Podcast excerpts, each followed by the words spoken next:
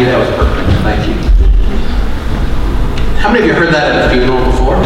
A graveside funeral? I've done so many where they've used that. Um, I think a wonderful meaning. Thank you for sharing that with us today.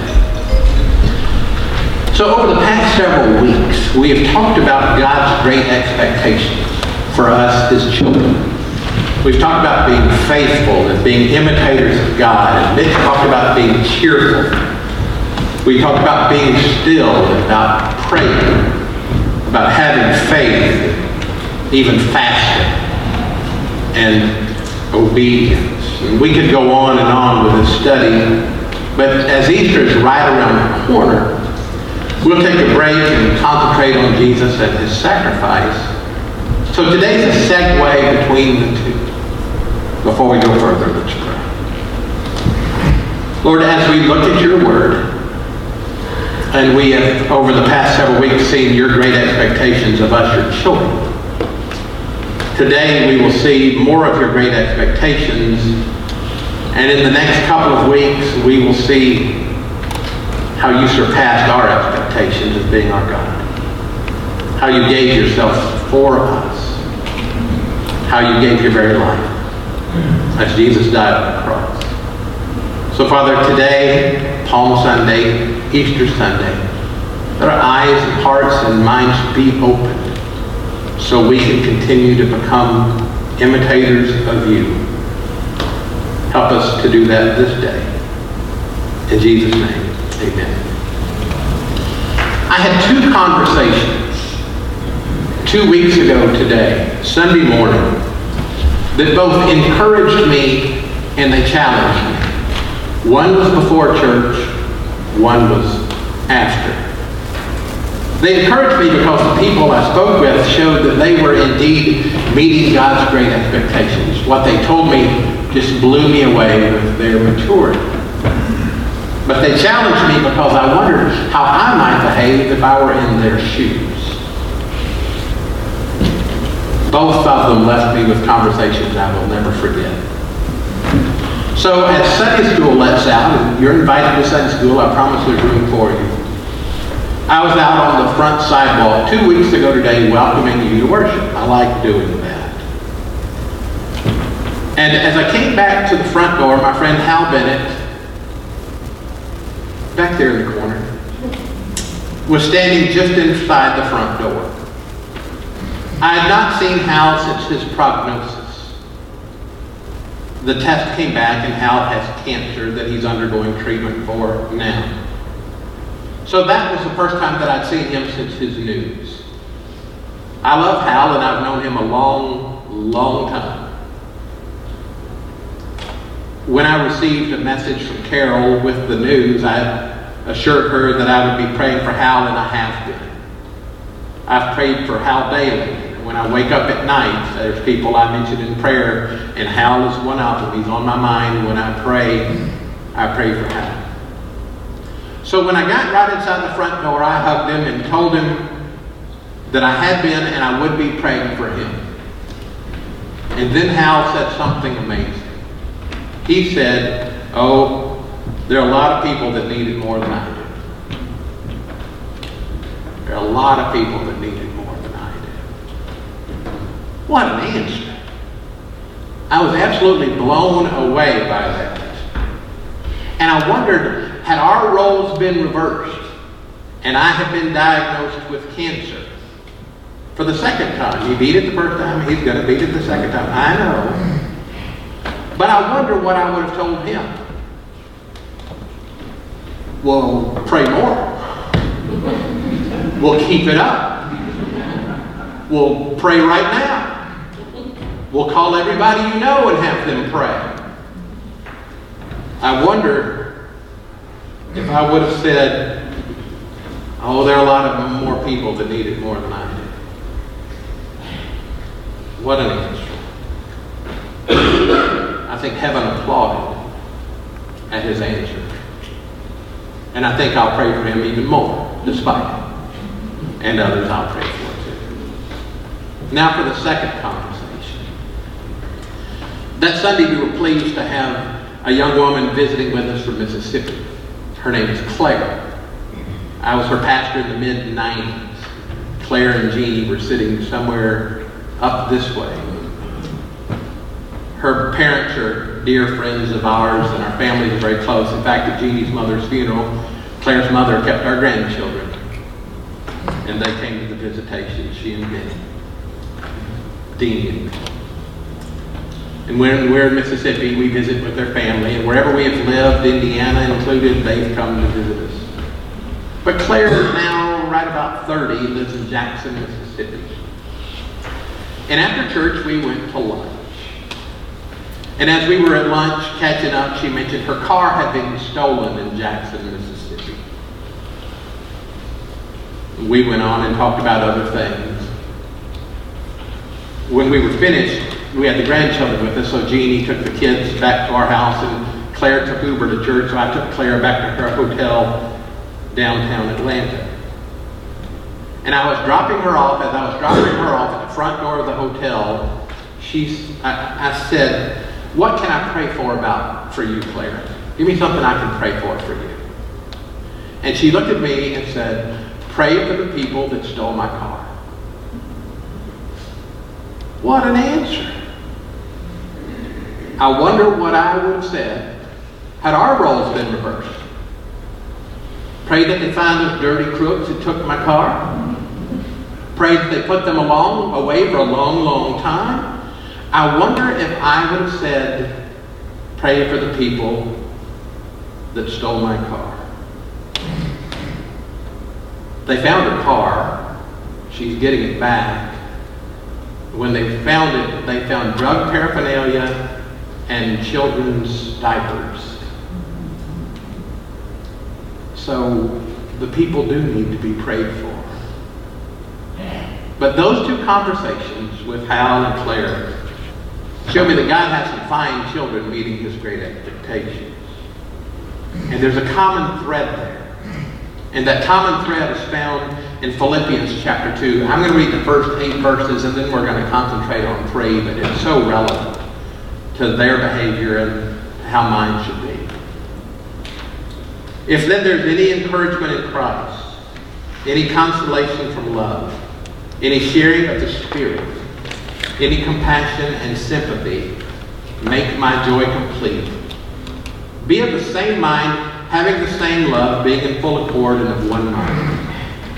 Do nothing from selfish ambition or conceit but in humility regard others as better than yourselves.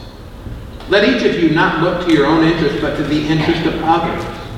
Let the same mind be in you that was in Christ Jesus, who, though he was in the form of God, did not regard equality with God as something to be exploited, but emptied himself, taking the form of a slave, being born in human likeness. And being found in human form, he humbled himself and became obedient to the point of death even death on the cross. But specifically today, verses 3, 4, and 5, the next two weeks we look at the death on the cross. But these for us. Do nothing from selfish ambition or conceit, but in humility regard others as better than yourselves. Let each of you look not to your own interest, but to the interest of others. Let the same mind be in you that was in Christ Jesus what Hal did in the foyer and saying, oh, there's a lot of other people who need it more than I do. He put the interest of others above himself. And what Claire did when she said, pray for the people that stole my car, she put the interest of others even above herself. Both of them were being obedient to having the same mind as Christ Jesus. Let's look at this great example in John 13 of how Jesus practiced this. Before the Passover celebration, Jesus knew that his hour had come to leave this world and return to his Father.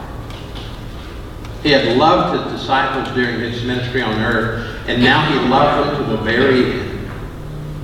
It was time for supper. And the devil had already prompted Judas, son of Simon Iscariot, to betray Jesus. Jesus knew that the Father had given him authority over everything and that he had come from God and would return to God. So Jesus got up from the table, took off his robe, wrapped a towel around his waist, and poured water into a basin. Then he began to wash the disciples' feet, drying them with the towel he had around them. I've always loved this story. Jesus taking the role of a servant. But this was very unusual. It is likely no one in the house that day had seen anything quite like this.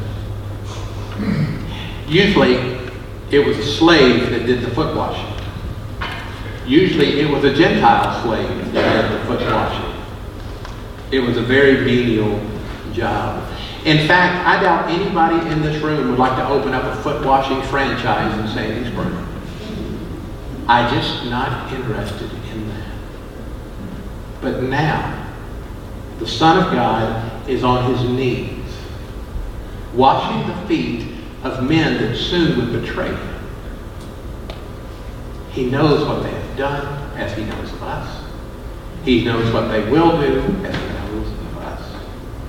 And he gets on his hands and knees and washes them. So if you read further in chapter 13, and you can at home, and you likely know what happened, Simon Peter, when it's his turn, objects. Jesus there's something wrong with this picture.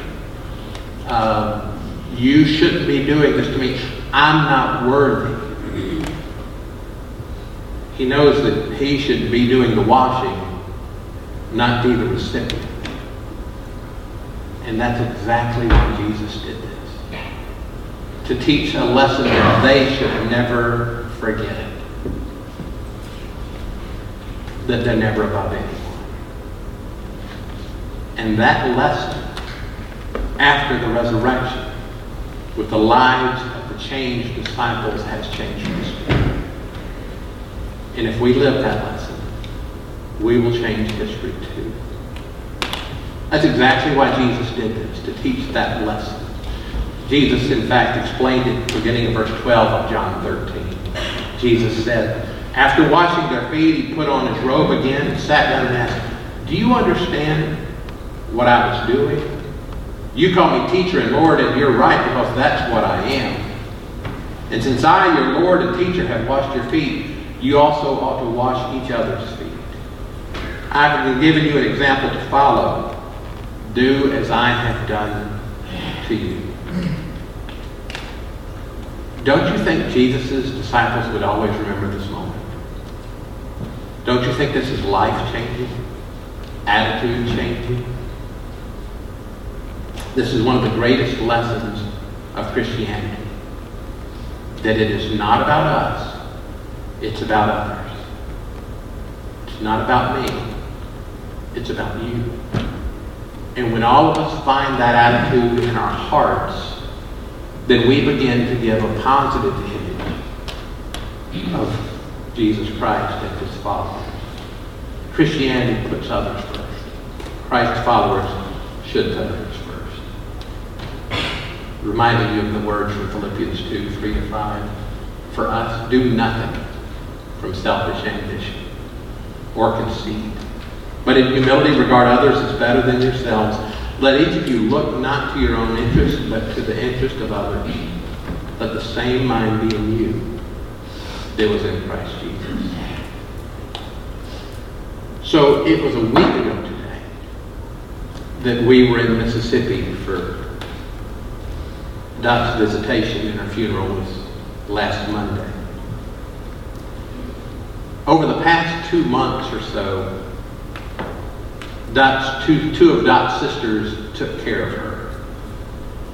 Linda uh, lives on the Gulf Coast of Mississippi. Judy lives in North Carolina. But when their big sister needed help, they came and stayed with her. They put their lives on hold they stayed with her around the clock. They were on either side holding her hand as she left this world, headed for the next. I love their gladness.